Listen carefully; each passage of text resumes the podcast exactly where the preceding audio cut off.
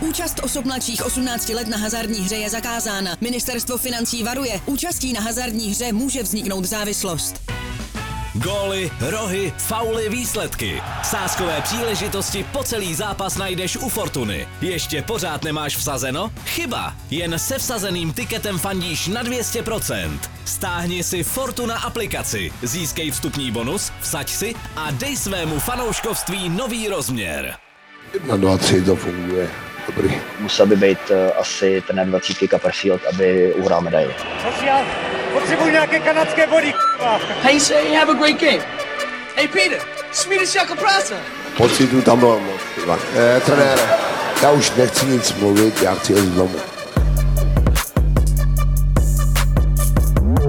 Tu nejenom dnes v zimáku s grungeovou kapelou Ryšavý Mikeš, pánové, cením ty kárované košile, krásný, ale taky s naším komodorem Adamem Papouškem, čau analytik a redaktor deníku Sport. Začíná nám nový zimák, začínáme ve čtyřech, dojedeme to sice ve třech, ale bude to dnes opravdu informačně i interpretačně nabité. No a podíváme se nejenom na největší překvapení, ale i zklamání dosavadního průběhu extralegy, ale taky na to, jakým způsobem se chopí nové štace ve Slovanu Bratislava Vladimír Růžička a podíváme se na velké téma a na to se fakt těším. Mladí hráči, odchody ven, co zatím stojí, jestli tady jsou jenom samý papíráci a nic se s tím vůbec nedá dělat. Tak eh, pojďme na to. Litvínov asi zatím největší překvapení extraligy. Jak zatím to vypadá, pro že? Mikeš nám všem platí večeři. Já už hledám Tak eh, restaurace v Praze. musím se odpíchnout od těch senzací. Hele, tak eh, co nám plánuješ, prosím tě? Dobrýho.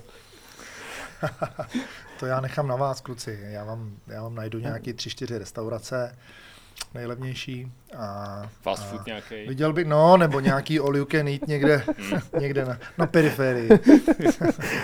se odvezeš někam do Vidnavy a pak řekne, hele, hoši, musí, musíte se tam dojet. Jako. Přesně. Místo nebylo specifikovaný, ale nevěřím tomu, že vyhraju tu sázku já. Jo? Teď ne, netvrdím, že Litvaj zůstane nahoře úplně celou sezónu, ale nemyslím si, bohužel, že vyhraju sázku. No. Takže budu buď platit Ryšavkovi, nebo tobě, nebo... My to zrekapitulujeme. Eh, Ryševko, ty si pamatuješ, jak jste to měli přesně vlastně rozdělený, tu sázku, jestli to bylo od Já si sedm- to pamatuju, ne, top 6, já jsem říkal Top top, šest. 6, top 6. Miky říkal, že bude u 10 dolů. 10 dolů. Takže Mhm. a když to je něco mezi, tak to platíme oba dva tobě. Takhle to bylo nastavené. A právě Miky se ještě nechal uníst a, a říkal tam něco o stříhání vlasů nebo něco takového. A to si nějak, už nějak nepamatuju. To mě To jsou děsí. naštěstí ty sázky, které ty podstupovat nemusíš. Hele, prohlídni si to. Ať víš, do čeho jdeš. Ať víš, do čeho jdeš. Ale, no, Na Bruce Willise to je taky dobrý. přesně tak. No, Adame, možná nám popiš ty, co z tvýho pohledu. Uh, Litvínov dělá dobře, že je tak vysoko. Já vás ještě zdravím, porci, čau.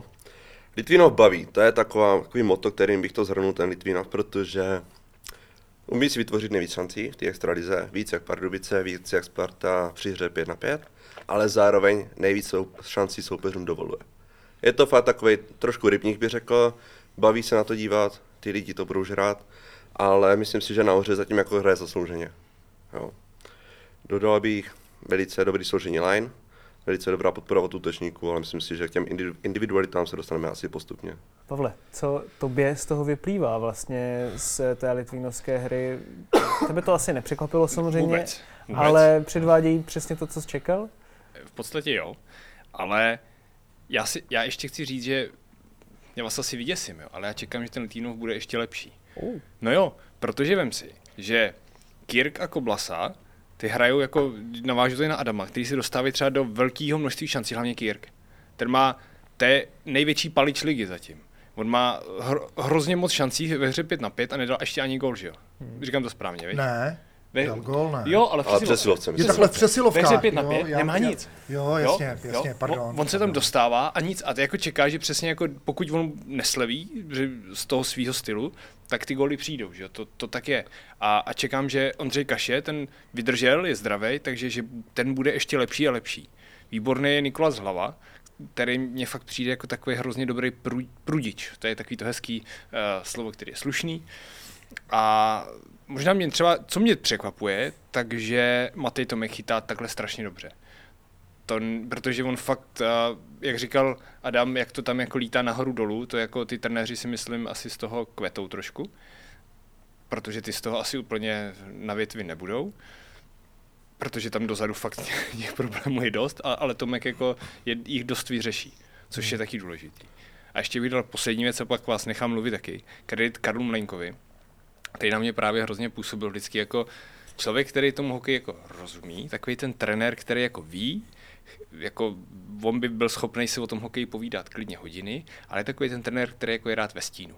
Který si jakoby, za, vždycky jsem si říkal, že to je takový ten trenér, který si zaleze do, a, do role asistenta, je mu tam jako dobře, nemá nějaký ambice někoho úplně přeskočit a říkal jsem si, že to je škoda. A, a on i byl takový jako bázlivý vždycky, když se zrovna něco zeptal, tak jako nechtěli, jako vůbec nechtěli do nějaké konfrontace, vždycky jako utek ode všeho, schoval se za fráze a asi roste a je to dobře. Hmm. Co ty a Litvínov, Mikeši? Ale mě to, co říká Adam, uh, oni poslední dva zápasy s Bolkou hráli, tam měli střelit 22 ku 37, což je obrovský rozdíl. Pak hráli s Třincem a tam měli 19 ku 30, takže že oni jsou opravdu jako proti ním jako je strašně střel a teď jde o to, proč soupeři nedávají góly. Jestli prostě zatím mají štěstí, že jim to tam nepadá, nebo teda Tomek, jak se říká, se zbláznil a čape jako, jako blázen. A nebo třetí věc, jak, jak Litvínov hraje nahoru dolů a jsou strašně aktivní, tak jestli ten soupeř jenom nemá čas pořádně zamířit, nemá čas na to tu, s tou situací naložit jako správně. Ale, ale jako ta převaha střelecká těch, těch soupeřů je, je, je fakt velká. No. To, Adame, je to z tvého pohledu vlastně udržitelný, co předvádí Litvínov i právě z pohledu počtu těch střel, co říká uh, Michal? Takhle. Za mě jako určitě není udržitelný to, aby hráli to na tu špičku nahoře. Myslím si, že postupem ty sezóny půjdou dolů, níž a níž. A myslím si, že trenéři, jak říkal Pavel, nejsou asi úplně nadšení z toho stylu. Žádný trenér moc nechce, aby to bylo tak nahoru dolů. A myslím si, že budou pracovat na ty defenzivě. A pokud se jim podaří tu defenzivu trošku vylepšit, tak si myslím, že tuto všesku jako uhrát můžou. Pokud ale tu defenzivu nevylepšijou, obávám se, že postupem čes- sezóny, máme pořád před sebou 45 kol nebo kolik, tak to jako půjde 7. 8. místo může být, jo. A já bych ještě doplnil kluky, zbláznil se zatím Tomek, zatím dostává jedně nejlepší golman extraligy. Hmm. Já Jestli líbí to nevylepší, jo. Já už si... Jestli to nevylepší, jo, to je krásný. Vlastně to je úplně normální slovo, jako v půlce republiky. Ale mně se spíš líbí to sedmý, osmý místo, to doufám, že Komodor ne, trefí hele, já, fakt, já, sou, já souhlasím s Komodorem tady, že prostě klesnou, ale reálně 4 až 6 tam jako ten Litvinov za mě jako fakt patří. A jako souhlas, že to je neudržitelný, to, aby oni fakt jako vyhrávali zápasy, který prohráváš na střeli 1940. To, to nejde dlouhodobě taky ujet. Ale já čekám právě zlepšení v tom, že přijde to, že hráči zapadnou do systému. Že já myslím, že ho chápou, ale spíš ho musí nějak fakt vstřebat a, a jako tohle je přece historicky litvínovský hokej, že výsledky 6-4, to je to, na co lidi byli zvyklí v 90. a, a níž, tohle byl Litvínov. Bláznění, uh-huh. sranda a plesy. A ty už nejsou teďka. Teďka už hráči mají PlayStation, si myslím, takže už na plesy se nechodí, ne? V únoru, nebo, nebo jak to je? To se dozvíme, ne? Mně se, mně se na té hře líbí, jak říkal eh, Adam, že, že Litvínov baví, tak opravdu baví. Uh, hrajou strašně rychle. Uh, já si vzpomenu na, na trenéra v Rusku, který nám vždycky říkal, po získu puku v obraném pásmu máte dvě vteřiny na to, abyste, nebo tři vteřiny na to, abyste vypadli z obraného pásma střední pásmo nás nezajímá, to jsou dvě vteřiny, to je pět, no pak si hraj v útočném pásmu, tam, tam se ukaž, jako jo, ale nechci být v obraném pásmu po zisku puku díl jak tři vteřiny. A to je přesně Litwise. Jedna přihrávka a hned jdou nahoru. Hmm. Dlouhá nahrávka, průnikovka a hned jsou v útočném pásmu, takže, takže soupeř, než, než to zachytí, tak, tak prostě oni už mají střelu, oni už prostě jako něco, to se mi, to se mi na tom hrozně líbí a, a tím se Litvínov řadí mezi takový ty zábavný manšafty, jako je Hradec, protože ten se strašně hejbe, ten je strašně nátlakový, jo, a vidím tam trošku jako tady tu cestu a, a to se mi líbí. Ale souvisí s tím, hele, souvisí s tím ještě to, že to, že rychle vyjedeš do toho útočního pásma. Já jsem konkrétně viděl v Hradci, kdy oni hráli oslabení a najednou se z toho udělali přečíslení 3 na, na 2 ve vlastním oslabení. Vylítli rychle dopředu, no nezvládli to, vedli 2-0. V tu chvíli Okuliar na druhou stranu byl break a, a 2-1 a ten zápas si vlastně hrozně zkomplikovali. Souvisí to s tím nahoru dolů rybník, je to zábava. Jo, je to zábava, ale... Pro lidi. Koukáš na musíš, to, hrozně tě to baví. Musíš ještě dovychytat, dovychytat hmm. to B. Takhle, na rovinu, v playoff s tímhle to by bylo 4-0 a šlus, nebo 4-1, nebo 0-4, hmm. takhle. Nebo třeba taky ne, pokud by to byli schopni udržet jako Hradec eh, v té minulé sezóně. Ale, ale Hradec se změnil v playoff. Bacha. No, to je právě otázka, jakým způsobem by třeba Litvínov byl schopný se změnit. Ale ty jsi vlastně, Michale, říkal vlastně v našem extraligovém preview, o Varech, že to je takový ten klasický tým, který se na začátku sezóny vyblbne a pak mu eh, třeba dojde síla uh-huh. a ty ostatní manšafty, který hrají třeba řekněme kontrolovaně nebo metodičtějc, eh, trošku víc profesorsky, jako já nevím, jak si to kdo chce nazvat, takže je potom dohoní. Myslíš si, že jak jsme se bavili o té udržitelnosti, té výkonnosti, takže Litvínov eh, se vlastně taky teď akorát podobně jako ty pátý Vary vyblbne a v prostředku sezóny to pak lepší, bude o to říkám furt?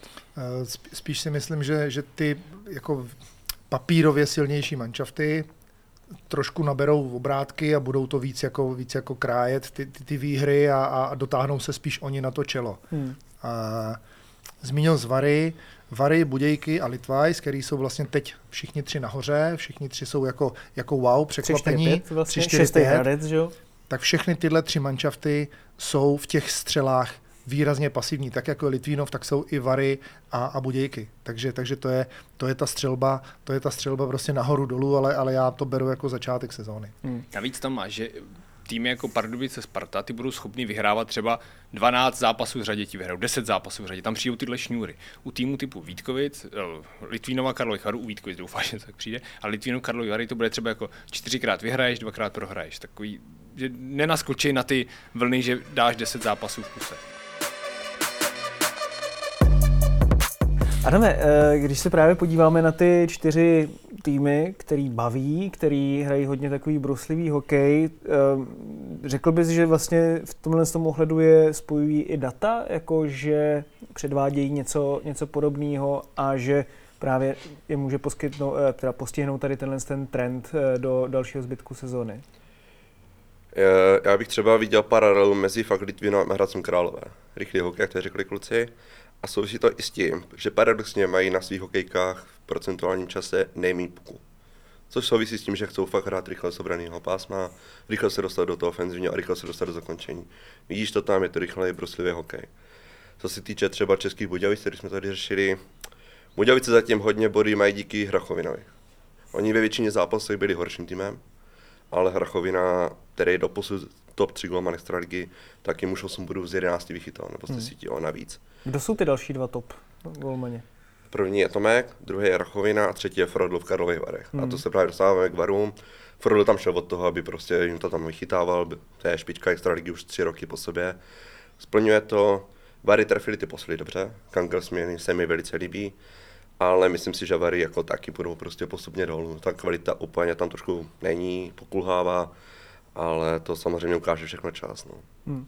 Jinak, eh, když se vlastně podíváme na ty top goalmany, tak asi se nám zase nějakým způsobem potvrzuje ta hypotéza, že prostě tady u těchto těch týmů ty brankáři prostě chytají výborně a Taky zase je otázka, jestli to budou schopni udržet eh, do konce sezóny, jestli jsou to třeba uh, ESA brankářská, která se nám můžou vyloupnout uh, podobně jako loni Aleš Teska, že?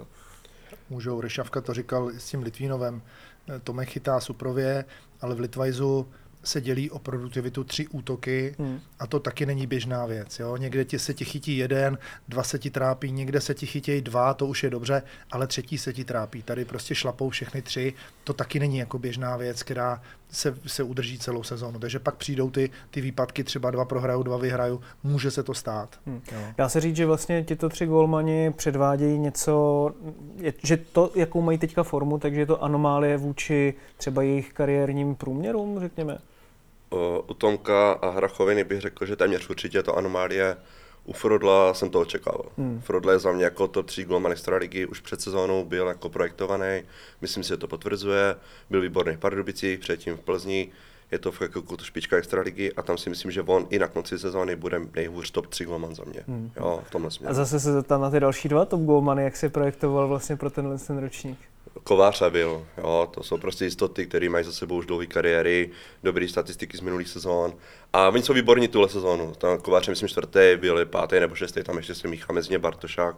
Jo, ale tím, že zase třeba nemají tolik práce, tak prostě tom, ten Tomek fakt má teďka o ty práce daleko víc než třeba v Pardubicích nebo ve Spartě. Jo. Bavili jsme se o tom, že tím, že ten Litvinov hraje nahoru dolů a on fakt dovoluje soupeřům nejvíc jako očekávaný gólů, což taky ne, není úplně dobrý. No, no ale, ale tohle je přesně ono, my se o tom často bavíme, že je důležité ty data, statistiky zasazovat do kontextu. Jo? Že vidíš tyhle ty tři brankaři, tyhle ty týmy, které jsou jako lepší průměr, ale mají super brankáře, to jako mají, že všichni ty brankáři mají kvalitu a ono je to posouvá nahoru. Jo? Ale zase na druhou stranu, ty vidíš, že ty brankáři mají hodně zákroku, čili jim velkýmu spoustu šancí, velký, je tam velká spousta šancí. Který... Jsou rozchytaný, že jo? No a vem si ten rozdíl oproti Vilovi s Kovářem, který jsou extrémně kvalitní brankáři, ale jako oni čelej třeba fakt na ně jde 20 střel a z toho fakt opravdu tam mají, nevím, jedno solo, tři, tři přečíslení dva na jednoho a, a pak, pak to máš v oslabení a mají hrozi, tu roli mají jako dost těžší, než, než ten Tomek s tím Frodlem, hmm. který čelí opravdu velký spoustě střel. A tam, když dostaneš jeden, dva góly, ono se to jako ztratí, ale ty chytneš jako těch gólů nad očekávání chytneš fakt hodně, když jsi kvalitní. Hmm. Navíc, že je začátek sezóny, takže ten vzorek zápasů i těch zákroků a střel je daleko menší a tím pádem ty rozdíly jsou asi, asi i větší. Ale řekněme, Michale, Frodl v Karlových Varech, řekněme si na rovinu jeden z těch podprůměrnějších týmů Extraligy podle toho, jak my jsme ho v zimáku projektovali. A vlastně Adam tady říká, že je to jeden z těch top 3 golmanů Extraligy, tak jednak z tvý zkušenosti souhlasíš s tím a myslíš si, že by se třeba mohl posunout vejš e, postupem času? Mohl posunout vejš, kdo myslíš, Frodlik? Mm. Frodlik si myslím, že ho všichni vnímají jako, jako top golmana, to jako posunout vejš. On prostě udělal kariérní krok a, a řekl si, že prostě udělá ten manšaft. Že on svými dovednostmi a svým uměním prostě ten manšaft dá o dvě, o tři místa nahoru, dostane ho do playoff a v tom playoff třeba vyhraje první kolo. Jako to, to on si dal teďka jako svůj osobní cíl, nebo tak, tak to cítím mm. já, tenhle krok. A to je velký, víte, zase.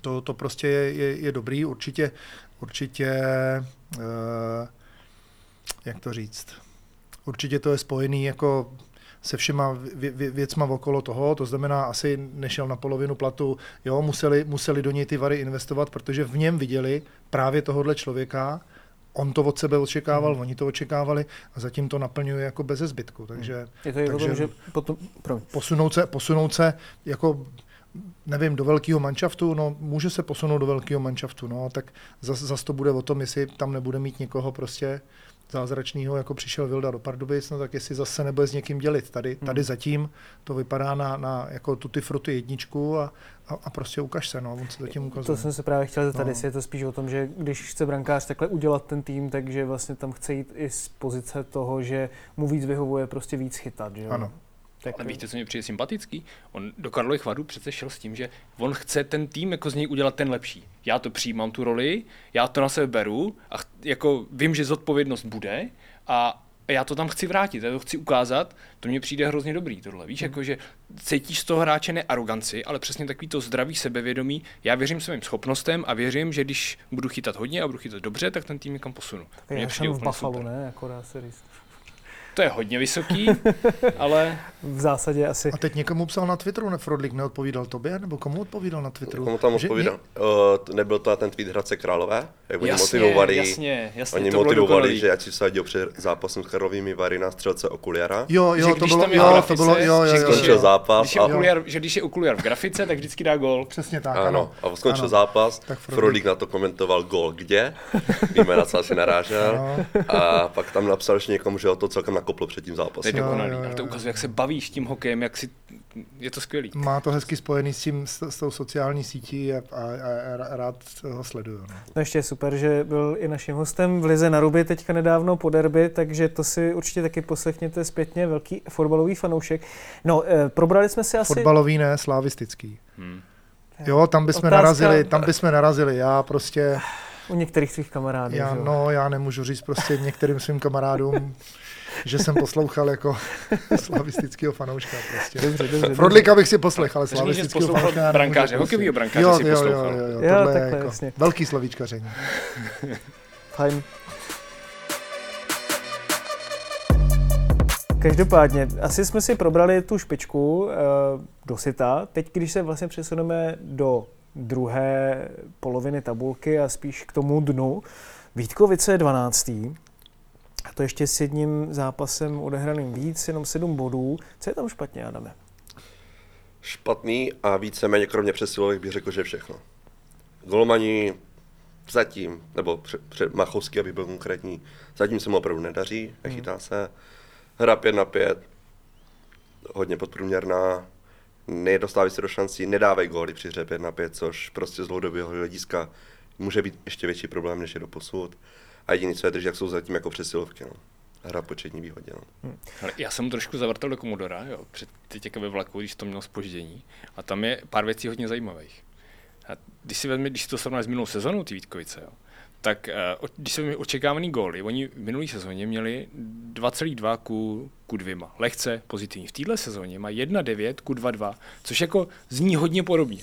Ale když si podíváš na reálnou situaci, tak očekávaný góly jsou 1,9, 5 na 5 a oni mají 1,1 očekávaný inkasovaný góly jsou 2-2 a oni mají 3-1. To znamená, útočníci hrajou mnohem hůř, nebo tým, tým, tým hraje dopředu mnohem hůř. V 5 na 5 se říká, 5 na 5. Jo? Jo, dopředu ten tým, jako hodně rychlej hodně rychle. čísel, tak abych se to Já to přeložím, že dopředu ten tým hraje o hodně hůř, než by měl hrát, než ukazují ty čísla. Hmm. No a, a dostává mnohem víc gólů, než by měl dostávat, což ukazují čísla. Přesně jak říká Adam, golmani nechytají dobře a nevidíš to u Bukarce, u Lakatoše, oni nemají šance a to jsou přesně ty klíčoví hráči, kteří ti ty góly mají dávat, od kterých čeká šance, produktivitu, že ti to potáhnou a jak tyhle ty dva vypneš, těžký. Takže evidentně to dohání v těch přesilovkách to, co se jim nedaří 5 na 5 jo. a to je může dohnat ještě, a zaj, ale, ještě víc vlastně. A my jako... jsme ještě řešili, jako, jak, jaký efekt udělá to, že ti odešel Koch, což je defenzivní back, a přišel Persi, což je vlastně v podstatě útočník. Že? Obránce. Jako úplně tam jako změníš něco.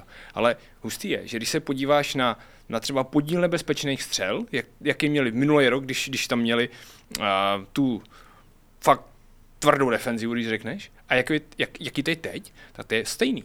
4,75% je, bylo minulý rok jako střely, které jsou ultra nebezpečný a 4,79 je teď. Takže vlastně seš na tom samým. Hmm. Jo? Je to stejný. Ten tým hraje prakticky pořád stejně. Vypadá stejně defenzivně. Ale dostává víc gólů. Hmm. Což jde za Panama v matce teda asi. To říkal vlastně ve svém redakčním komentáři Vladimír Vujtek, když se díval na situaci ve Vítkovicích, že je prostě strašně vidět, že tam chybí Aleš Teska. Vidíš to podobně? Hmm, no, já do golmanu vždycky bylo takový jako pravidlo v manšaftech, že do golmanu se nezajíždí. Já si troufnu tvrdit, že jim až tolik nerozumím, takže se do toho jako ani z tohohle důvodu nechci pouštět. Samozřejmě to, to určitě mají rozebraný, za který góly mohl, za který góly nemohl, ale já vidím ve Vítkovicích prostě, říká se mistrovská kocovina, já tam trošku vidím takovou tu po, po té zase po dlouhé době jako životní sezóně pro ten klub, tak tam vidím malinko takový jako... Polevení. Malinko polevení, eh, nefunguje Krieger, nefunguje Bukart, že jo, minulý kolo seděl, vyloženě trenér napsal, že to je z výkonnostních důvodů, takže evidentně prostě tam, tam něco hapruje, plus v, v preview jsme tady eh, říkali, proč Vítkovice kupují Klerova, že, že prostě si myslí, my si myslíme s Ryšavkou, že jim nic nepřinese. Eh, Buka, eh, Bukarc, Klero je 0 plus 0, Eh, vedle sebe má Honzu Káňu, který tam přišel jako ta ofenzivní hrozba jako pro další manšafty, ten je taky 0 plus 0 a tam já vidím prostě zakopanýho psa. No. Hmm. Ne, ne, nezačneš dobře, trošku stresu, pardon, malinko, malinko něco, no a už, už se to prostě mydlí, už se to veze, takže já vidím, já vidím spíš problém tady, tady v tom, že, že ta ofenzíva vůbec nefunguje. Nádame, když se vlastně podíváš na ty týmy, které jsou ve spodku extraligy, kde si myslíš, že nám třeba data prozrazují, že ten bodový zisk zatím trošku lže, že by to mělo být lepší, než to je? Asi překvapím, ale řeknu Liberec. Hmm. Liberec je za mě jako teda nevyspětatelný mužstvo. Dokážou ti prohrát s, s týmem ze spodku tabulky, pak porazí Pardubice ale ten Liberec jako nemá špatně nastavený systém, hrajou dobrý hokej, i ty data to potvrzují, že by měli se pohybovat někde okolo 6. 7. místa, zatím to úplně výsledkuje se nedaří. Na druhou stranu mně přijde, že ale to si asi spíš musí vyhodnotit pan trenér Pešan a spol, ale že některé řešení defenzivních situací v obraném pásmu je trošku naivní a laxní, no. Ale to už se zase pak taky vězou nějaký nastavený systém v tom pásmu a tak dále, no. Hmm. Kdo by podle tebe, Pavle, měl stoupat eh, tabulkou, když se na to podíváš? No, já překvapím taky jako Adam teďka, překvapím víc. Já začínám být víc a víc zvědavý na Kladno. Já jsem si to myslel, že to Fakt jo. A jednak tím, že tam máš z pohledu českého hokeje a síň slávy na, na lavičce, tak to s tím útočná síň slávy jako provede. A Teď se spekuluje, že Radek Smoleňák a Radek Smoleňák hodin... už přišel. Už je tam. Už je hotový. Aha, je tam. tak já jsem... Teďka, když natáčíme, tak se to má mm. nějak podkle... podepsat, jo, udělat, jo, dotáhnout a Radek Smoleňák je tam. Což, okay. což je zajímavé, že není, on jakoby patřil do té kategorie na tu lavičku, že jo, jak tam jsou ty jména, ale on bude na ledě, což je, hmm. což je důležitý vidět. A on bude mít asi hroznou motivaci ukázat, to vždycky hráče podle mě nakopne, ne? Že jako taková ta motivace, vy jste mě v tom hradci křivdili, já vám ukážu, že jsem lepší, než si všichni myslíte. Otázka já, je, co tam to je. vypadá, já, pojďme se vsadit o další večeři, nevím, jako, o co, co. Já si myslím, že to prostě už nepomůže. Tam... Že, už není, že už není ani ve věku, ani v shapeu, ani v ničem, že, že by to prostě zvednul, že jenom jako zapadne do toho. Počkej, tak zkusíme sásku na smoh nějaký góly. No já z tebe nakinu, ale tady jako... No ale já, já, bych chtěl zhubnout tak tři kila. To znamená, že když budu platit večeře všude okolo, tak já Spíš se budu hele, tvoje peněženka. Nebudu, jako, nebudu já nebudu jíst, já se budu dívat na vás a jo. nebudu jíst, takže, takže bych jako... Tak ne, to je dobrá ne, tortura, tyjo. 13 gólů. S tímhle nesou, ne, nesouhlasím hmm. s tím vůbec. Ty si myslíš, že dá 13 gólů? Hmm. Smoleňák. Myslím, že jo. No Víš tak proč? dobrý, Protože se... platí Adam, je to, já, já jsem si já jsem si říkal, nesázej se už, nesázej se, těch prohraných sázek máš hodně a je to tady zase. Hmm. Tak počkej, tak to už si budeme muset jako začít eh, někam psát. psát. No, každopádně, co říkáš na Vorase na střídačce? On teďka mě hrozně zaujalo v našem úterním kouči, tak tam je trojrozhovor s triem Pavelec, Šmicr, Voráček, kde Voraz právě říká, jak byl strašně neoblíbený u trenérů, že byl hrozně tvrdohlavý a myslel si, že všechno vidí nejlíp a do všeho tak nějak kecal a všemu rozuměl. Což na druhou stranu je vlastně jako docela sympatický teďka prokladno, když to teďka takhle o sobě říká, že má taky evidentně nějaký know-how, který má chuť předat. Máš určitě, pocit, že to, určitě. že to jako fakt je, pomůže? Já ho znám velmi, velmi okrajově, eh, ale zase sleduju jeho socky a, a, a bla, bla, bla. Myslím si, že má velmi dobrý životní postoj, že se prostě kouká velmi dobře jako na život. A, I na ten a, hokej. A na hokej takovýhle hráč musí mít přehled a rozhled, to, to, to stoprocentně jo. A já mám rád ty příběhy, tak mě se líbilo, když někdo zveřejnil, že Kuba Voráček měl jeden rok, když Jarda Jagr byl draftovaný nebo naskočil do NHL a, Ku, a Kuba Voráček ho teď trénuje, že jo? to je naprosto dokonalý, to mě, to mě strašně pobavilo. Ale já se vrátím k tomu, že, že na střídečce může stát opravdu syň slávy i s maketama Stanley Cupu. A, a bez toho materiálu, jako prostě mě tam chybí materiál, to, to je furt dokola, nevím, ne, nevidím to. Jako nevidím tam, to kdyby, kdyby sehnali ještě třeba nějaký, nějaký dva obránce, tak bych věřil, že to jako fakt lepší být může. Ještě dva ty ticháčky třeba. Dva ticháčky, a to bude těžký. No. A mě třeba radost udělal Jaromír Pitlík z Letrik. Já jsem tady v tom předsezení preview jsme to jako říkali, že to je hráč, od kterého čeká, že má vyskočit. Je super, že teďka v Plzni dal tři góly. Bylo by skvělý, kdyby na to měl nějakou zásluhu jako Voráček, že ho třeba někam ještě posune. A, a bylo by úžasný ho vidět, že, že někam roste a, a, že to fakt je hráč, který může hrát velmi dobře extraligu. Hmm. Bylo by to super. Tak jo, Adame, Ticháčka si teďka uděláš ty. Děkujeme ti moc za to, že jsi tady dorazil do první části Zimáku, kde jsme si probrali primárně extradigová témata. Je to super, eh, co jsi nám tady přines za know-how a doufám, že tvůj komodor zase i v té tady eh, kosternaté podobě využijeme zase někdy do budoucna. Díky moc. Já taky díky kluci za pozvání. Mějte se, čau. Za komodora hrozně rádi, dík, čau. Přesouváme se do druhé části dnešního zimáku. A když jsme jednu z těch hlavních eh, pasáží toho dnešního dílu věnovali Litvínovu, tak eh, si myslím, že stojí za to se podívat na jednu z největších litvínovských osobností, na jednoho z bývalých trenérů nejenom Ačka litvínovského, ale taky mládeže litvínovský, Vladimír Růžička, Eh, teď je novým trenérem Slovanu Bratislava, což si myslím, že je pro něho obrovsky zajímavá štace. Otázka, jestli je to obrovsky zajímavá štace i z pohledu Slovanu Bratislava, jestli má ještě Vladimír Růžička tomu týmu co nabídnout. A nás napadlo, že by bylo super si vlastně projít, eh, jakým způsobem teď je vlastně vnímat eh, růžičku oproti minulosti, kdy před eh, ještě řekněme 10, 15, 20 rokama eh, to byla největší persona vlastně trenérská v tom českém hokeji. Několikanásobný trenér reprezentace, několikanásobný mistr světa, jestli si pamatuju dobře, tak pod ním asi hrál český národní tým nejlepší hokej, co kdy pamatuju na světovém poháru v roce 2004. Ty jsi koukal. Jsem nějak, máš mě jako za debila, nebo jako co? no ne, prostě- překvapuje mě to jenom. Ne, tak jako to bylo úplně úžasný. A to, to si teda pamatuju. A myslím si, že vlastně na to, jak je to strašně známý jméno a různě tak jako zpracovaný, um, parafrázovaný, řekněme, v nějakých seriálech, tak si myslím, že je pořád jako docela neprobádaný, dejme tomu lidsky a všelijak možně. A... Ale víš, o co si teďka říkáš?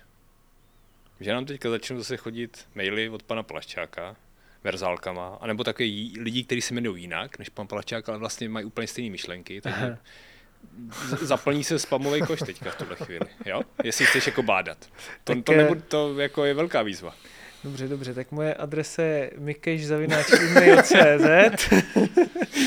Tam mi to můžete posílat a je to v pohodě. A, no, to mě samozřejmě zajímá taky, to je jakoby jedna z těch eh, zásadních věcí v té jeho kariéře. Tak možná, Mikeši, odpíchněme to od tebe a tvých vlastně zkušeností s Vladimírem Růžičkou, ať už řekněme na ledě, nebo když trénoval Slávy, se kterou jste jako pardubky sváděli ty největší bitvy o titul. Jaký bylo proti němu hrát a jak na tebe působil tehdy na střídačce?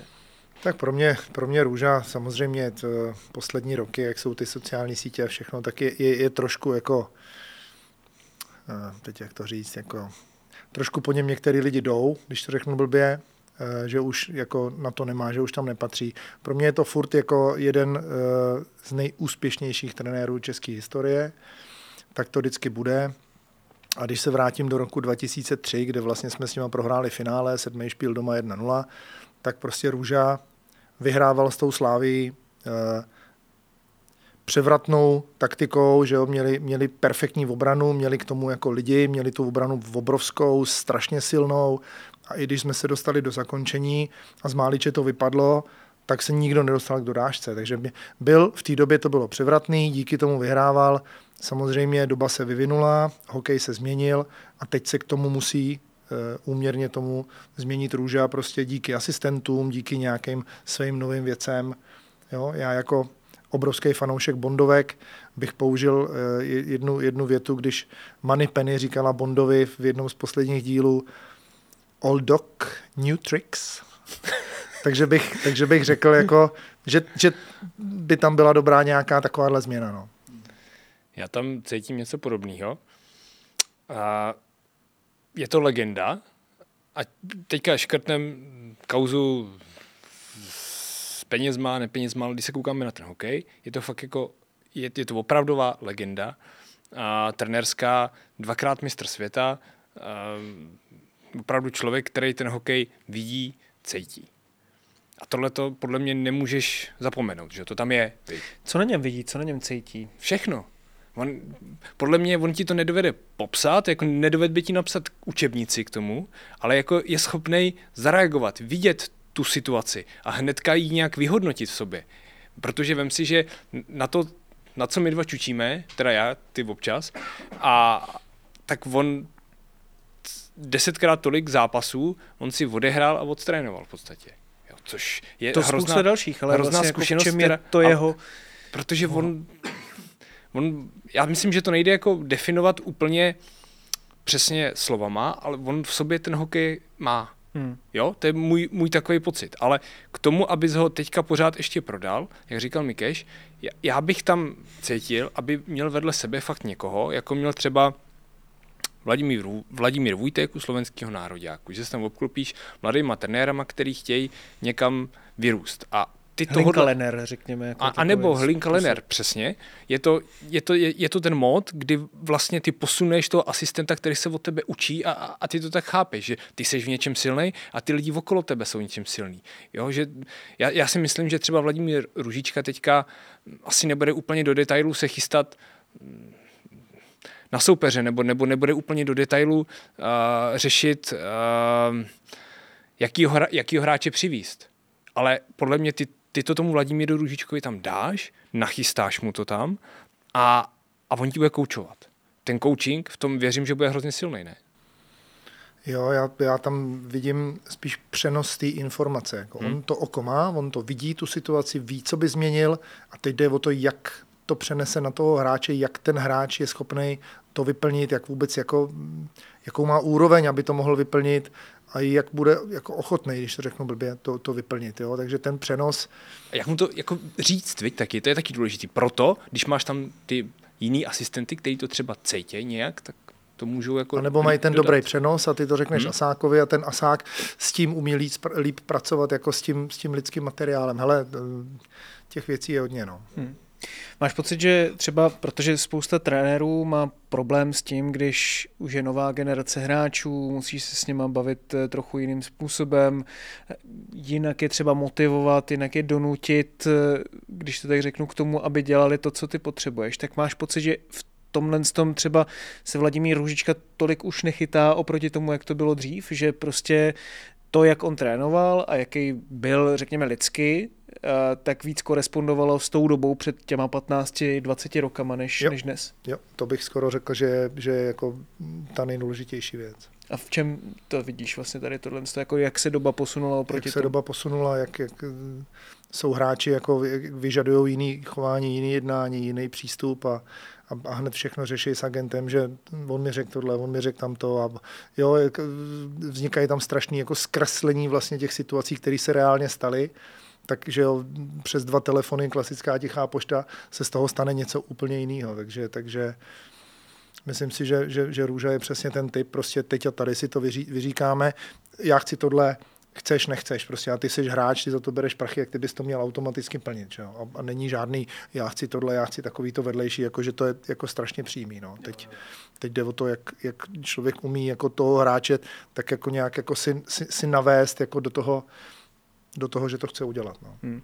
Jedna věc je, že třeba ta, řekněme, trenérská stará škola, je, se o nich dost často říká, že jsou tvrdý na ty hráče. Dá se říct, že Vladimír Ružička byl tak, nebo je furt taky takhle tvrdý, akorát je rozdíl v tom, jakým způsobem trošku jako dokážeš obrousit hrany, nebo jak to tomu hráči dokážeš třeba vysvětlit, co třeba tehdy ty kluci prostě nevnímali, že je problém, ale dneska už no, potřebuješ jasně. něco víc. Martin, jasně, ale když to, vyho, když to pošlem do extrému, tak když si vezmeš legendární, slavný trenér Toronto Mike Brophy, to byl totální tvrdák, blázen. A ten by u klubu působil třeba teďka den a šel by do basy za to, jak se choval ten člověk. Ta doba se posunula. A, a to je jako fakt jdu do extrému. Jo, jo. oproti a, Vladimíru Ružičkovi. Jo, jasně. To, Ružička není profi, to v žádném případě. To není člověk, který by jako... Ružička není profi? Profi jo, ale profi ne. není to hráč. Ne, profi je. Ale když si to třeba vezmeš, že já nemám rád tu linku, jak se třeba říká, a teďka přišel do Slovenu a teď se ukáže, jestli na to ještě má. Já si myslím, že tohle se ukázalo v Hradci. A jestli ten jeho způsob práce na to pořád, jestli ten jeho způsob práce může ještě fungovat. No tam se ukázalo, že nemůže, protože tam si vezme, že narazil na, na prostředí, který, um, který ho úplně nepřijalo nejdřív na začátku, protože tam jako věřili nějaký svý cestě, kde byl Tomáš Martinec a, a nebyli si úplně jistý, že to, že přijde Vladimír Ružička, zatáhne to dozadu, že je úplně to pravý. Ono totiž ten tým byl taky nachystaný na úplně nejhokej, že jo? A Vladimír Ružička s ním šel hrát ten svůj. A vem si, že když on skončil, tak třeba že hodně hráčů jako tam odcházelo, taky třeba Petr Zámorský řekl tu jako, byl to můj trenér, respektoval jsem ho, ale hrát bych pod ním už nechtěl. To je přesně ono, co by se ti v roce 2000 nestalo. Ten hráč by to, to nikdy neřekl. Mně to právě přišlo, že vždycky šli všichni strašně za ním, teda jako ve svý době. Museli, ne? Za, za Vladimir, nebo nevím, jak Já to- si myslím, že to bylo v té době, no. Já, to já, bylo. já, tam zase, já tam zase chci vidět to, že on by měl mít k sobě dva, možná tři asistenty. Silný asistenty. A, a, a vlastně on by měl být ten muž pozadí, který s těma asistentama mluví, ty jsou hmm. nabrýfovaný, vědí přesně, co kdo dělá, jakou má funkci a, a on, on by měl být opravdu ten jako boss, který, který jako pro, promluví v úvozovkách velmi vzácně, aby ten hlas byl vzácný, aby se nepřejedl těm hráčům. A aby Ale to když nebylo, zařveš, viď, ať a to- aby to, ať to a aby to cítíš. nebylo, on nás tady celý den prostě jako drbe, Hmm. A, a, a tak, takže si myslím, že by se měl trošku jako upozadit a, a vystřelit před sebe ty asáky, který, Jo. který by tu práci, i tu vošklivou práci, měli dělat. Ale všichni, ten celý ten klub od vedení přes hlavního trenéra a ty asistenty by měli vědět, že tenhle asistent je na tohle, tenhle je na tohle a tak dál a tak dál. No a já s tím mám docela dobrou příhodu na tohle, že když on skončil v Hradci, tak já jsem psal takovou analýzu, jak to s Vladimírem Ružičkou dopadlo, tam proč to tam taky dopadlo blbě. A, a jako nebyla úplně právě příznivá k němu. A, a volal, hnedka druhý den zavolal. A to musím říct, že to dokresluje za mě Vladimíra Ružičku. On mě nešel nadávat, nešel na mě řvát. Řekl ale- vám akorát, pane, napiš, pane Ryšavý, můžete si napsat, co chcete? Ne. On, on jen chtěl vysvětlit svůj pohled na to. Jo. Že si myslí něco jiného. A, a přesně, já vím, jak on končil, on říkal, jo, dobrý, beru, respektuju, já si myslím něco jiného, mějte se na schle. Víš, že to za mě ukazuje tu velikost toho člověka, že on je ve výsledku hrozně normální a umí se o těch věcech jako bavit. Že to nepřijde jako A ve stylu... ti to jako dobře, vlastně, co byl jeho nějaký záměr, nebo jakým způsobem Ne, ne my, jsme, ty myšlenky? my jsme řešili to, že uh, ten, ten, ten styl hokeje, dřív Hradec, totiž on hrál podobně jako teď pod Tomášem Martincem, hodně bruslivě, ještě to tenkrát neměli tak zažitý. A ten, oni tenkrát vy, vypadli s Kometou, mám pocit 4-0 na zápasy, uh, mraky střel, mraky takových těch šancí, XG nahoře, ale břicho Marka Čileaka vždycky trefili a, a, a vypadli. A, a tam v Hradci si řekli, že potřebuješ vítězního trenéra, který tě naučí takovéhle zápasy vyhrát, což měl být Vladimír Ružička. A teď oni s ním tehdy snad došli do finále Ligy mistrů, Ligy mistrů, ne? jasně. Tam si viděl, že to funguje. Třeba hráči typu Richarda Nedomlela, těm to hrozně sedělo. Ty, fungu, ty vyskočili, hrál třeba podle mě nejlepší hokej v životě, Nedomlel. No jo, jenže my jsme právě spolu jako diskutovali to, že ten hokej jako nefungoval. Nepřines to, co je, by měl přinést. A on mu ale hrozně věřil. Tak mě vysvětloval, že důležitý je, že ty chceš hrát tak, ať vyhraješ. Tak jo, nevyšlo mu to. Ale já jsem mu jako říkal, že si nemyslím, že by to byla jako ta cesta. Ale tam chci říct, že to je ono, jako, co já v podstatě, jako, já mu nemůžu dovolit si jako radit Růžičkovi. To, to, to přece nejde, že jo. A moje práce abych to popsal, tu situaci. Já jsem to popsal, že z mýho pohledu to do sebe nezapadlo, nefungovalo to. No a on mě vysvětloval, proč to fungovat mělo. Víš, a já jen chci říct, že na mě působilo hrozně dobře, že on to vzal jako, že ty si něco myslíš, ale nemyslíš si o tobě, že jsi úplný idiot. Jo, to je podle mě hrozně dobrý, fair. Máš nějakou takovouhle jako podobnou osobní zkušenost, eh, která by ti třeba vypověděla o tom, jakým způsobem ty vnímáš Vladimíra Roužičku? Nemám, nemám. Já ho znám vy- vyloženě jako, jo, já si myslím, že jsem pod ním hrali v Nároďáku. Že ale- my jsme si tady říkali s Martinem, že to No, Jo, myslím si, že jsem proti němu, nebo pod ním hrál v Nároďáku. Normální trenér, normální prostě trenér, má, má, svoji, má svoji myšlenku, má prostě svoji filozofii, normální, nemám s ním ani jako eh, nádhernou historku, jako plnou květin a poezie a nemám s ním ani tu jako strašnou, prostě pod ním bych nechtěl hrát. Jo, jo. To, to mně přijde hrozně jako, sorry, mně to přijde hrozně ubohý, jako tohle to Hmm. jako říct. Jo, takový jako dětský, jako, tak každý jsme nějaký, každý trenér je nějaký, každý asistent je nějaký, každá ta, ta, ta, ta chvíle je nějaká, buď je vypjatá, nebo není vypjatá, jako takovýhle jako prohlášení mi přijdou jako, jako divný.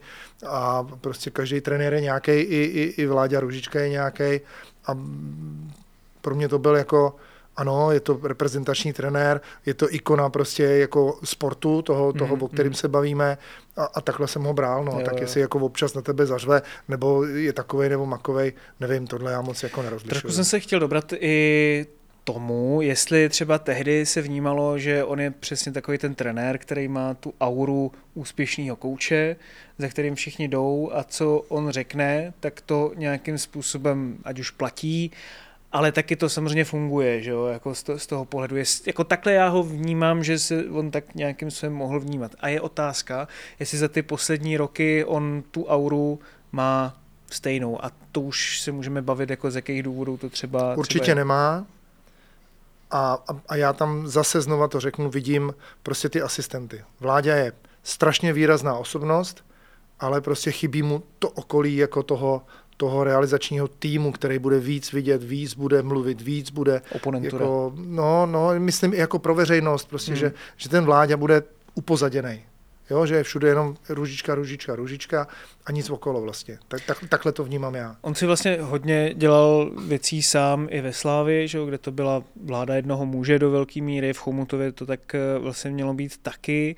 Jak třeba on dokázal, nebo nedokázal, já nevím, ale jak třeba on pracoval takhle na těch různých úrovních v tom klubu, jaký slovo tam měl, a jak mu právě i třeba z toho pohledu té aury uškodila třeba i ta uh, daná aféra těsně před eh, mistrovstvím světa v Praze, tuším, že to bylo 2014, jestli se nemýlím, nebo 15, 15. Uh, právě v tom, jakým způsobem on byl i vnímaný pak, protože mně přijde, že od té doby to s ním vlastně tak nějak šlo dolů trenérsky. Jo, veřejnosti určitě. A I v tom prostředí, myslíš? no, myslím, že asi jo, taky. A protože ty lidi se ho přestali třeba bát. Že tam určitě byl nějaký strach z něj, že jo. Takový respekt, strach, že to fungovalo a přestali se ho bát. A to je hrozně složitý. Já si třeba myslím, že on dojel na to, co se stávalo třeba spíš teda brankářům u nás, že někdo si je vyhlíd v nějakých politických funkcích a nominovali do akcí, eh, na který oni úplně neměli, ale viděli, že se za ně třeba jako schová, vytáhne někam nahoru, Myslíš teďka prezidentskou kandidaturu Dominika Haška, nebo jako... myslím úplně jiný brankáře teďka, který se občas spojovali s, s jednou uh, s jedním Jo, hnu- Ta teprve přijde, ne? hnutím. Jo, jo, Jo, to je. Ne, to jsem si nechtěl dělat, eh, se na teďka to Je to podle mě hrozná škoda, protože ty lidi třeba tomu hokeji opravdu jako rozuměli, dali mu hodně a, a najednou se i lidsky se odvařejí, zdiskreditují pro, pro tu společnost. Když, když začneš dělat něco, čemu úplně nerozumíš a ty lidi ti do toho nějak nakvedlají, tak to se bude dopadne často blbě. A já si myslím, že tohle to třeba byla i role generálního manažera a ředitele všeho úplně ve Slávii, což z nějakého důvodu si lidi mysleli, že Vladimír Růžička může řídit klub. Já si myslím, že geniální trenér to vždycky byl. A, a klub řídit jako asi evidentně nemohl. Že? A to ty lidi, kteří pracují vedle něj, tak to musí přece asi vidět.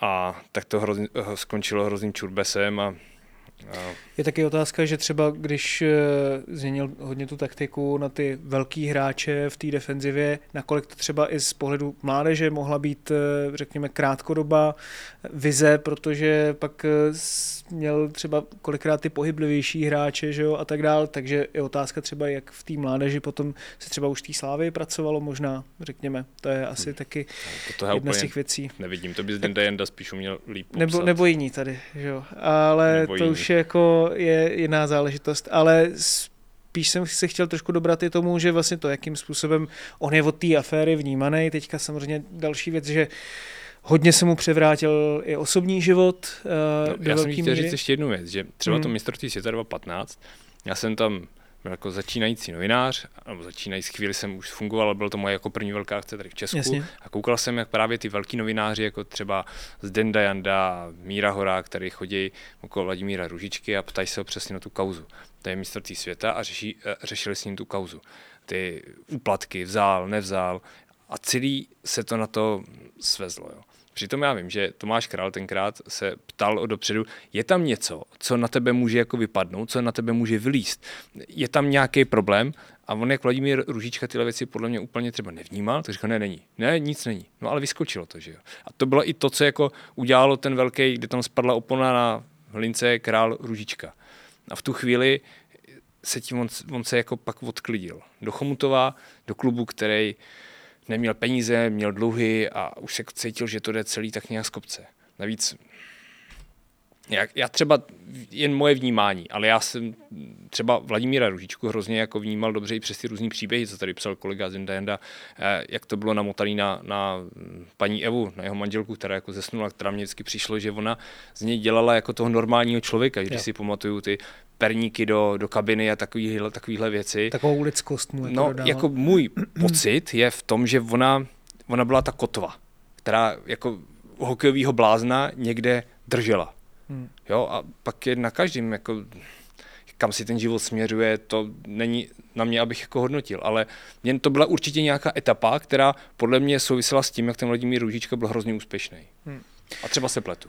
Že to možná jako třeba i v, v tom týmu pak působilo, že on je tam ten hokejový táta a že vlastně ta máma, co tam peče ty perníky, že, že to vlastně má nějaký takový to asi rodinný, rodinný aspekt, to jako těžko, těžko říct. Každopádně, ještě když to vlastně zakončím tady ten uh, růža segment uh, a podíváme se do budoucna, tak myslíš si, že ve Slovanu Bratislava budou dva růžičkové? Ah, jo, takhle. To ti neumím odpovědět. Myslím si, že ne. Myslím si, že ne. Hmm. Jak jsi vlastně jako třeba z toho svého pohledu vnímal tady ten jako to zvláštní vztah, eh, jaký třeba i kolikrát eh, mezi těma dvěma panoval, mezi Vladimírem Ružičkou a jeho synem samozřejmě?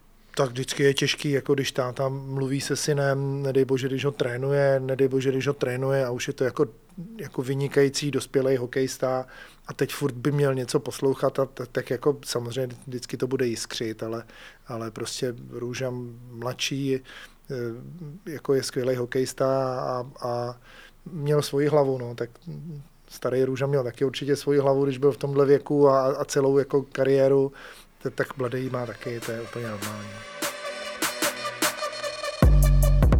Uvidíme, jak to teda Vladimíru Ružičkovi dopadne v Bratislavě. Teď už se ale přesouváme k našemu eh, dnešnímu poslednímu tématu a tím je odchod mladých hráčů do zahraničních soutěží. Ten exodus z českého hokeje je obrovský a my se podíváme možná trochu na příčiny toho, proč tomu tak je. Eh, začaly nám teďka kanadské juniorské soutěže, kde eh, Češi mají rozeseto opravdu hodně hráčů, mnozí z nich se pak vracejí do reprezentací a vidíme, co nám tady vlastně roste za generace, které ale vlastně nemají ten kontakt s tím, řekněme, českým profesionálním hokejem, eh, třeba v extralize a podobně, takže je tam prostě vždycky taková ta třenice toho, nakolik je to vlastně produkt toho českého hokeje nebo ne. Michale, ty k tomu máš strašně jako blízký vztah, vzhledem k tomu, že si ještě relativně nedávno trénoval reprezentační šestnáctku. Vlastně dá se říct takovou jako poslední věkovou kategorii, kdy ty kluci ještě jsou asi ze 100% v těch českých soutěžích a pak třeba začínají chodit ven. Když třeba uh, si to historicky vnímal, jak ty kluci vypadají v 16 a pak třeba v 18, 20. Je tam obrovský třeba rozdíl mezi tím, kdy kluci zůstávají doma a kdy kluci jdou ven? No, to už jako je složitá odpověď. Eh, je tam obrovský rozdíl výkonnostní a, a jako jak, jak, hm, jak ten hráč naroste jako, jako, jako svalově, jak, jak vyroste, vyspěje, ten, ten rozdíl je obrovský. No. Já jsem se zaměřil teda na ročníky 2526, na poslední dva eh, ročníky Hlinky, kdy teďka byly vlastně dva šestky na Hlinkovi, bylo jim 17 a v rámci turnaje byli tři hráči zvenku. Po turnaji jich je venku 18. Jo, z 25 hráčů, když vezmeme nějakou velkou sestavu, tak z 25 je jich 18 venku.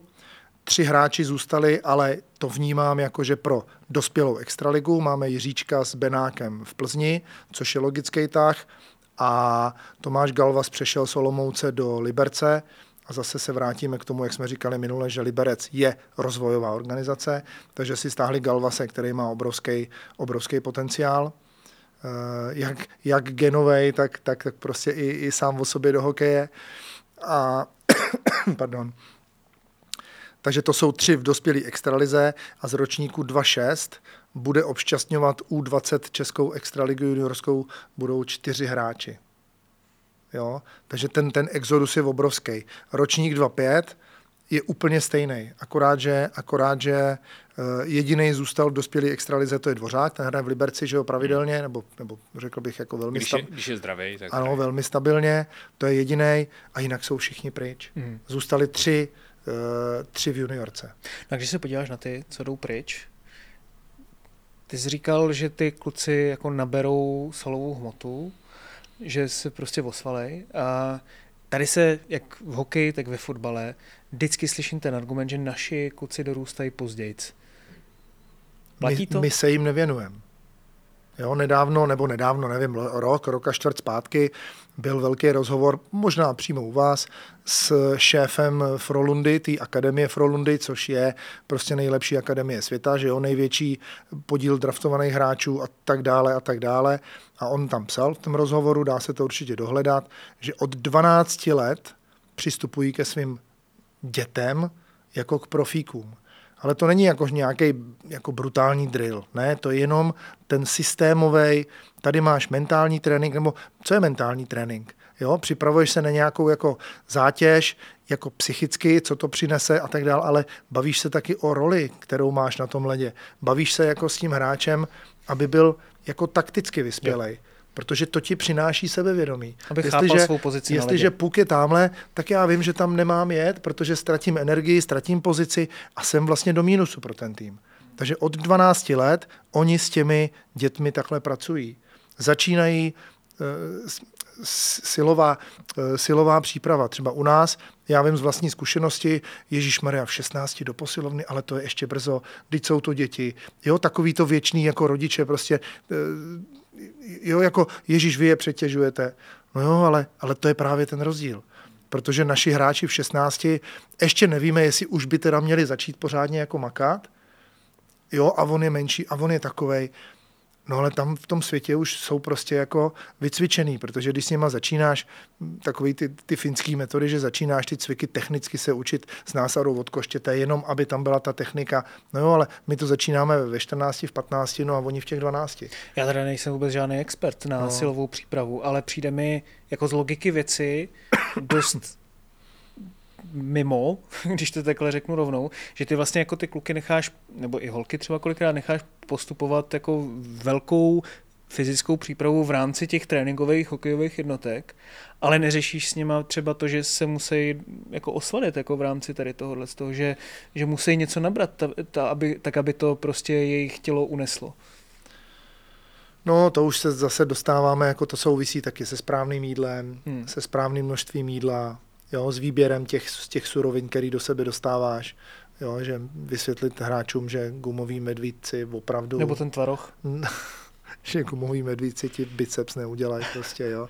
Ne, to, to, to téma je strašně široký. Jasně. A já to tvrdím a tvrdil jsem to a budu to tvrdit dál, že prostě naši hráči jsou zanedbaný náma, trenérama, tím systémem prostě, že začínáme se vším jako extrémně pozdě. Hmm. My to pak sice na konci juniorky téměř, téměř doženem, ale to, to už je takový Takže ta práce má prostě probíhat daleko dřív. daleko dřív a daleko systematičtěji, protože já to, já to přirovnám, když jdeš ve škole, když tě vyvolají k tabuli, a úplně ses na to jakoby vybod a seš úplně dutej, no tak, tak nemáš sebevědomí, že jo, nemůžeš ho mít. Můžeš být namachrovaný, jako, ale mi to jedno, ale stejně víš, že dostaneš kouli, že to neumíš prostě.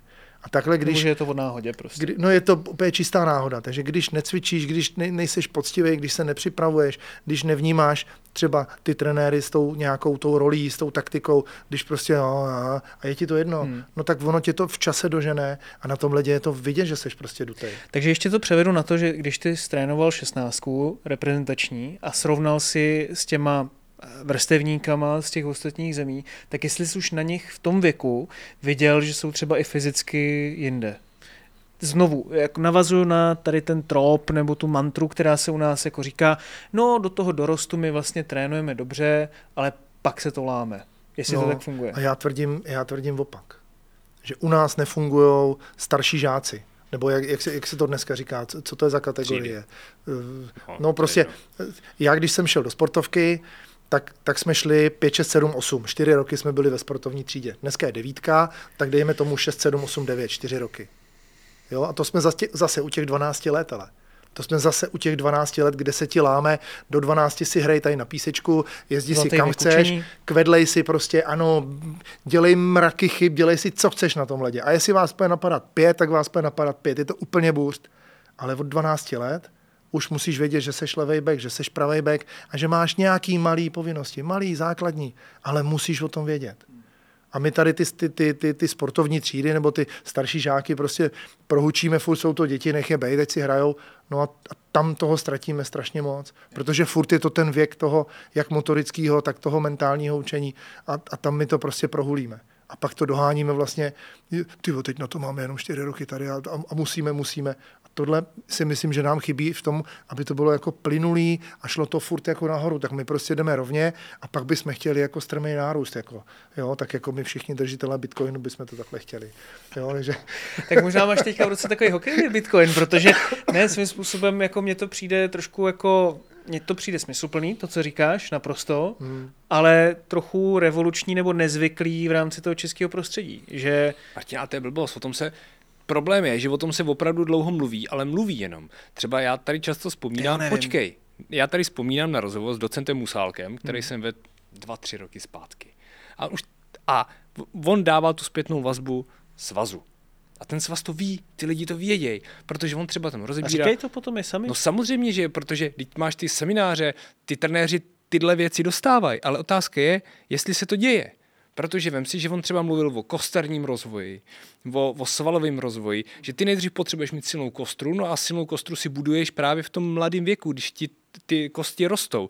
Kostru si silnou nebuduješ ve 18. To je, když rosteš, tak si budeš tu silnou kostru, abys měl silný kosti, abys pak měl uh, silný svaly, který ti na tom držej, že se nezraníš, vydržíš no, to je zátěž. prostě přesně důvod, a, a proč přesně to spousta těch hráčů má ty svalové problémy. Tak, třeba. a to jsou fakt detaily typu, zase půjdu jako trošku dál, ale že na ten trénink je dobrý dojet na kole a nevozit ho tam autem. Jo, to jsou přesně takový ty detaily a dojít tam pěšky, protože těma nachozenýma kilometrama si fakt buduješ to, to, to, to spodní pásmo, který ty potřebuješ, aby bylo hrozně širokánský a, a, a vysoký. Protože je rozdíl, když to pásmo máš takhle velký, anebo takhle velký. No a pak na ně buduješ další, že jo. Jo, a ty jdeš jako, když jdeš dál, tak třeba když se baví s těma hráčema, třeba dva příklady dám. Roman Will, který mluvil o tom, když přišel do regle, jak byl úplně pozitivně překvapený z toho, že fakt přijde do, do kabiny, eh, do posilovny, eh, šel trénovat s juniorama a, a junioři ti zvedají bez trenéra, sami, váhy. A byl to junioři. On říkal, to jsou kila, která bych v životě nezvedl. A to je jen detail, to není o to, že, že z nich jako rostou spěrači. To je přesně ten detail, o kterém mluvil ten Mikeš před chvílí. A, a teďka jsem se bavil s Jakubem Štanclem, který hraje ve Švédsku, je Vechě, uh, je mu 18. Vaxiu. Vechě, ty Vaxie. ještě jsem to nemusel říkat první ten název. Vechě.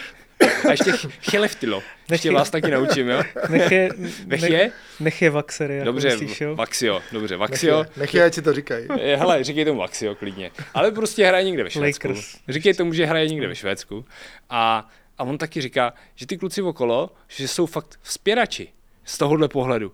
Že ono to tam opravdu je a přesně, my tady řešíme jako to, co říká Michal. No. A, a vem si, že to víme. V, ty, v, tě, v tom zahraničí to je. Ty na ty stáže můžeš kdykoliv přece jet. To ne, není problém, ale my jsme fakt takový jako zaprděný, občas mně to tak přijde, takový ten zaprděný tlustý líný kocor, který jako tady tak leží a převaluje se a říká se, že my, jsme, my to děláme stejně nejlíp. Jo? Ty, já, já, nevím, jako ty informace máš? Tady tenhle ten, no tak možná, že je máš, my ale pořád, nevyužíváš. My pořád jedeme v tom módu, ty vole, já jsem hokejista, nejsem jako spěrač. No. Jo, ale tam, tam není jako, tady, tady je jako dlouhý, dlouhý roky a, a od jak živa jsem, jsem to slyšel, trošku jsem tomu taky podleh. Uh, stvrdnou ti ruce a budeš takovej a budeš makovej, jako posilovna prostě není. Ne, to není jako navíc, že jsi dobrý v posilovně nebo dobrý jako fyzicky zdatný. A nejde o to mít ramena, to není, aby jsme ne, prošli ne, ne, dveřma. Takhle není ne, tak. aby to ty lidi nepochopili ale, blbě. ale my musíme pochopit, nebo lidi musí pochopit a hráči hlavně musí pochopit v tom mladém věku, že to je nezbytná nutnost a že to je základní věc. Jo, protože Bavíme se nikdo si dneska nechce koupit auto, který máš vyhadlá, abys musel, abys musel prostě kroutit kličkou, ale běžná výbava už je tohle, že máš jako páčku, která ti to okýnko sjíždí nahoru elektricky. A, a, a být fyzicky zdatný je běžná výbava, je to nutnost, je to povinnost, je to prostě krok, o kterým se nebavíš. Jako. Ne, že to je navíc, jsme za to rádi. Ne, když ty to nezvládáš, tak tady nemůžeš být, dostaneš měsíc na to, abys to doplnil, a nebo prostě hold půjdeš do jiné organizace, kde ti to budou tolerovat. Hmm. Tak ono obecně, že jo, když vidím třeba i ty fotbalové akademie, my jsme v ní natáčeli, tak tam jako dost času tráví nad tím, že vlastně kompenzují to, že dneska ty kluci nebo holky prostě nelezou po stromech a nezískávají takový to spevnění středu těla, těma klasickýma činnostma, které se děly před 20-30 rokama. A mě prostě dává jenom smysl, že když teda se bavíme o posilovně, tak se nebavíme jenom o tom, že by někdo měl mít jako obří bice, bicepsy, ale to i o tom, že v tom no jasně, ale jakože posiluješ nějakou dynamickou jo. sílu, rozvo, rozvoj právě toho spevnění středu těla a tak dál, že to je asi opravdu věc, když se podíváme na, na to, jakým způsobem vypadali Adam Hložek nebo Adam Karabec, když přišli do Ačka Sparty v těch 16 a jak jako dobře fyzicky vždycky na tom byli, tak je vidět, že jako něco se tam asi dělá dobře, že ten vývoj se prostě akceleruje všude jako v evropském si, fotbale. Hele, že když se podíváš na ty 17 letý... Český než hokej. Na, to tak je? No, no Zaire Emery, když se podíváte na ty kluky, tak to nejsou žádní papíráci, tady jsou ještě papíráci ve 19, 20, to jsou prostě Pavel Schulz, který mu je dneska 22, tuším, tak furt jako v některých situacích se nechá odstrčit. To mluvím jenom čistě jako o tom fotbale a teďka, když vlastně máš hokej, kde je to ještě na tom spevnění středu těla jako ještě víc vlastně postavený, tak tam mě to to přijde úplně jako logický. No. Proto ve Švédsku eh, se furt říká, tam hrajou mladý, tam hrajou mladý. No, tam hrajou mladý, protože ten mladý je fyzicky zdatný a silný stejně jako ten dospělý. Takže jestli je ti 35 a nebo je ti 17, tak je to jedno, protože ty se do toho souboje vřítíš sebevědomě, protože na to máš nohy, na to máš prostě ten střed, máš na to všechno k tomu, abys do toho souboje šel. Tady náš hráč do toho nepůjde, protože ví, že prostě dostane jako na házíno, protože na to prostě nemá fyzicky.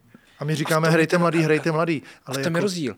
My, my, když hrajeme mladý, tak pro nás je, že mladý hrajeme hráči 22. A teď si vím, že oni hrajou v 18. Ty hráči jsou v 18 připravení na to hrát dospělý hokej.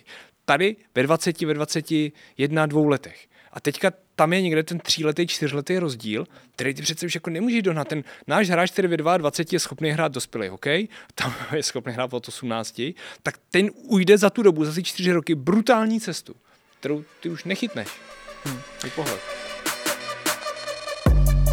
No je pravda, že prostě potřebujeme někde dohnat to, když v Severní Americe jim tam, když člověk viděl Love is Blind a že ty 23-letý lidi vypadají jak 30-letý, protože tam pijou tu eh, vodu z těch geneticky modifikovaných splašků, tak eh, to je potom je fakt, že to potřebujeme někde dohánět my tady jako svalově asi v té posilovně, takže aby jsme se tomu dokázali vyrovnat. Ale, to je třeba, jenom jako třeba trošku myšlení, na odlehčení. No. Třeba Mikeš taky velmi dobře zná Dana Moženílka a mě, mě u něj hrozně přijde zajímavý ten pohled a já jsem to s ním taky řešil často a tady jako strašně často slyšel, neumíš bruslit. Je to s tebou blbý, že jo? No a, a on jako líčil, že když přišel do toho Finska, tak mu říkali, neumíš bruslit. Ale počkej, kde budeš, až tě bruslit naučíme. Až zlepšíme to bruslení. Jasně, něco je, že ten hráč musí chtít i sám, ale tohle to na mě taky trošku jako vystihuje ten, ten, ten přístup. Že ty si řekneš, no tak jsi kopito, no tak jako nejezdíš. Hmm. No. Tak nějak, jak bych to čekal, ale možná, že to je jenom takový můj předsudek, tak by třeba bych čekal, to je přesně ono, že se už řekne, no jo, to bruslení se už nedožene třeba v nějakém tvém věku. Já nevím, jestli to tak platí nebo ne, ale, ale evidentně, evidentně se jako to vožucha jako to dalo. Dá se, dá se. Kdysi dávno, když hrál ještě Jerome Iginla, že jo, legenda Calgary, tak, tak byl, já nevím, kolik mu bylo, třeba 630, a měl svého trenéra na bruslení, který mu říkal, hele, letos je takový trend a teď jsme přišli na to. A on v těch 630, což už si řekne, že je hotovo. málo kdo dělá, co ten by ještě hmm. měl zlepšit, jako ještě takovýhle borec, no tak prostě chodil na takové jako detailní věci, aby, aby prostě jako stíhal s tou dobou, takže, takže ono změnit se dá všechno možný. No v jakýmkoliv věku, což se takhle taky ukazuje. Že? Uh, no, když se teda podíváme na to, kdo třeba uh, by nás mohl zaujmout z toho konkrétního pohledu, nebo?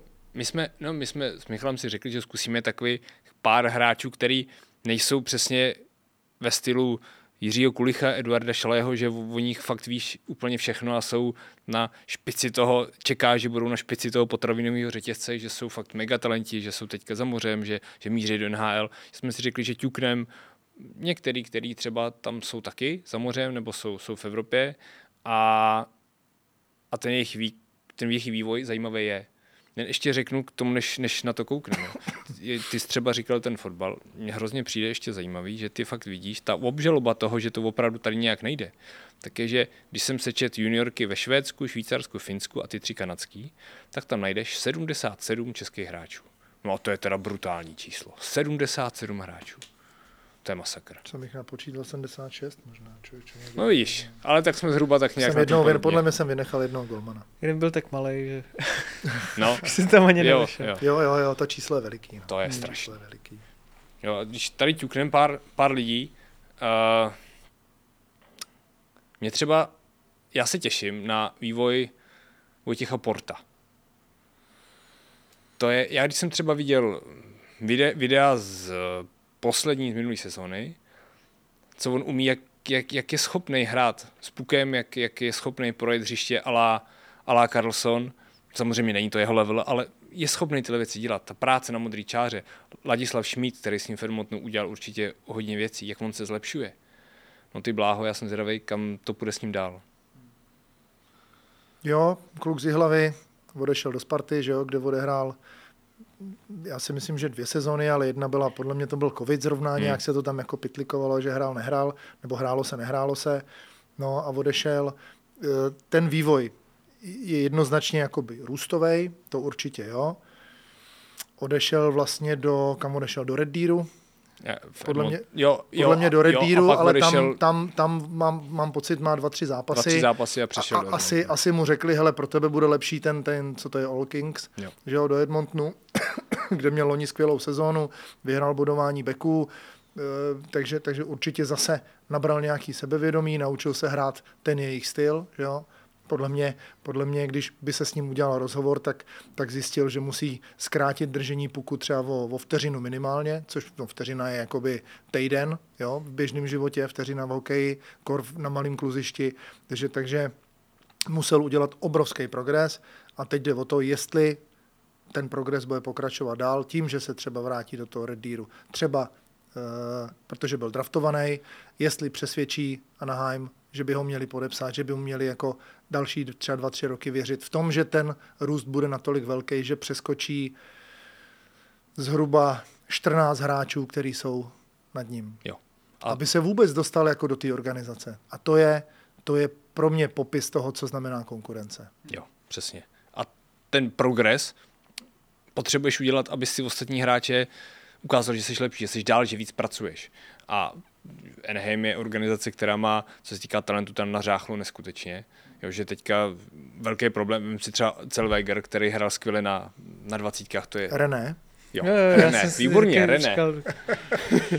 je opravdu špičkový hráč a tenhle ten hráč taky má, jako ještě není ve fázi, že bude hrát na 100% v top 6 v Anaheimu a, a, a Celweger je úplně jinde než, než, než Port. Jo. To jako věřím. Ta, ta cesta, cesta ho čeká opravdu jako dlouhá. Ta ale talentová výbava je evidentně, jako... evidentně na ní jako evi, evidentně na ní našlápnul, že co se týká těch teďka kondičních testů, který v Edmontonu zabodoval, to možná Mikeš nám k tomu řekne i víc. No víc, no tak uh, určitě pochopil, určitě pochopil, kde je cesta, co musí zlepšit, Eh, ty testy měl samozřejmě úžasný, já pak tu třešničku nechám na tobě, ale, ale už jenom ty hodnoty, už jenom ty hodnoty, jakože výskok má, eh, vertikální výskok má 60 cm, průměr NHL, který se teda rok od roku, jako zhruba každý rok 1-1,5 cm se zvyšuje, ten výskok, to znamená, zase je vidět jasně ta cesta, kudy se ten sport ubírá, že to je prostě fyzická zdatnost, atletičnost, takže, takže, takže ještě má co dohánět, ale, ale 60 centiáků výskok je prostě už i v basketu hodnocený jako solidně. Samozřejmě ne každý má 124 jak, jak Michael, že jo? To, to jsme jinde. Ale, ale je to prostě jako opravdu jako vysoce nadprůměrný výsledek, takže, takže pochopil, pochopil, kde je a co pro to musí udělat. Uh, vím, že se už asi, já nevím, tři nebo čtyři roky schází eh, v tréninkové skupině, kde je Šapovaliv, kde je Rousek, je tam podle mě i Hauser ze Sparty, jo, vede je, vede je Kondičák, Láďa Jenšík a jsou to kluci, zase, když jsme řekli ty jména, jsou to mladí kluci, kteří někam směřují a ví, co pro to musí udělat. To znamená, že se určitě spolu hecujou, podporujou se a pak ten růst je jiný, než když seš posilovně s tím svým týmem, když to přeženu, kde se šesti nechce, eh, devíti je to úplně bůřt a, a, a tři by chtěli a, a, a česká natura a ty vole se tady vole snažíš, jo, jako já to mám na salámu, stejně jsem ve druhé lajně, jo, takže, takže, takže to se furt bavíme o tom stejným. Takže je v téhle tréninkové skupině a prostě jako bušej do toho, protože vědí, že to je ta nezbytná nutnost, která je vůbec jim dovolí vstoupit do nějakého vyššího levelu. Říká na závěr dnešního zimáku člověk z bratrstva Nouzmenů, našeho společného. si můžeme opravdu podat v ruce. Michal Mikeska. Mikeši, díky ano, moc, děkuju, že jsi našel děkuju. čas na další tak my ty zima. další jména vytáhneme příště. Další jména vytáhneme příště, protože už tak je to dneska napěchovaný tématama. I díky tomu, že jsi nám to tady všechno popsal květnatě, Pavle, díky Květnatě, moc. no, dobře. Květnatě. Příště květovanou košili. A doufám, že se sladíte, hoši. Díky moc, že jste dneska byli v zimáku, díky moc, že jste to doposlouchali a dokoukali až do konce i vy.